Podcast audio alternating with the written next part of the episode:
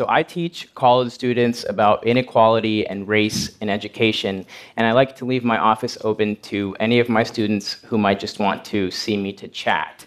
And a few semesters ago, one of my more cheerful students, Mahari, actually came to see me and mentioned that he was feeling a bit like an outcast because he's black. He had just transferred to NYU from a community college on a merit scholarship. And turns out, only about 5% of students at NYU are black. And so I started to remember that I know that feeling of being an outsider in your own community. It's partially what drew me to my work. At my university, I'm one of the few faculty members of color, and growing up, I experienced my family's social mobility, moving out of apartments into a nice house, but in an overwhelmingly white neighborhood. I was 12, and kids would say they were surprised that I didn't smell like curry. That's because school is in the morning, and I had Eggo waffles for breakfast. Curry is for dinner. So when Mahari was leaving, I asked him how he was coping with feeling isolated. And he said that despite feeling lonely, he just threw himself at his work, that he built strategies around his grit and his desire to be successful. A mentor of mine is actually Dr. Angela Duckworth, the psychologist at UPenn, who has defined this stick-to-itiveness of grit as being the perseverance and passion for long-term goals. Angela's book has become a bestseller, and schools across the country, particularly charter schools, have become interested in citing grit as a core value. But sometimes grit isn't enough, or especially in education. So when Mahari was leaving my office, I worried that he might need something more specific to combat the challenges that he mentioned to me. As a sociologist, I also study achievement, but from a slightly different perspective. I research students who have overcome immense obstacles related to their background. Students from low-income, often single-parent households, students who have been homeless, incarcerated, or perhaps undocumented, or some who have struggled with substance abuse or lived through violent or sexual trauma. So let me tell you about two of the grittiest people I've met.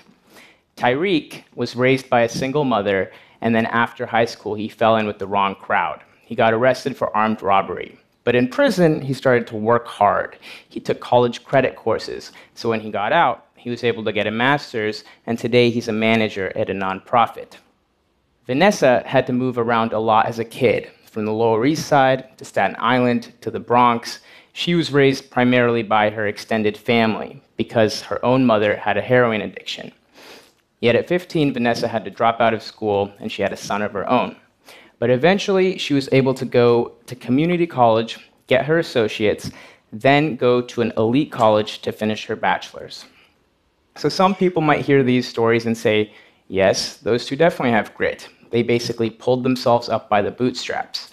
But that's an incomplete picture, because what's more important is that they had factors in their lives that helped to influence their agency, or their specific capacity to actually overcome the obstacles that they were facing and navigate the system given their circumstances. So allow me to elaborate. In prison, Tyreek was actually aimless at first as a 22-year-old on Rikers Island. This is until an older detainee took him aside and asked him to help with the youth program. And in mentoring youth, he started to see his own mistakes and possibilities in the teens. This is what got him interested in taking college credit courses.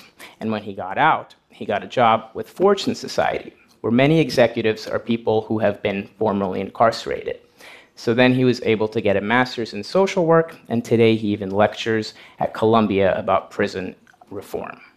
And Vanessa, well, after the birth of her son, she happened to find a program called Vocational Foundation that gave her $20 biweekly, a MetroCard, and her first experiences with a computer.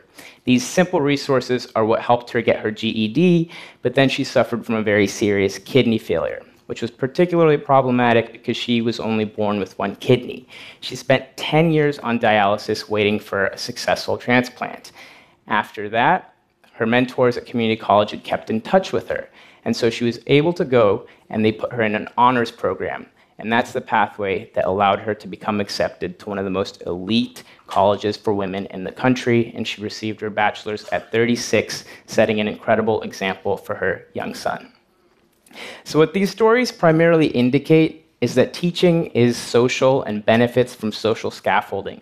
There are factors pushing these two in one direction, but through tailored mentorship and opportunities, they were able to reflect on their circumstances and resist negative influences. They also learned simple skills like developing a network or asking for help, things many of us in this room can forget that we have needed from time to time or can take for granted. And when we think of people like this, we should only think of them as exceptional, but not as exceptions.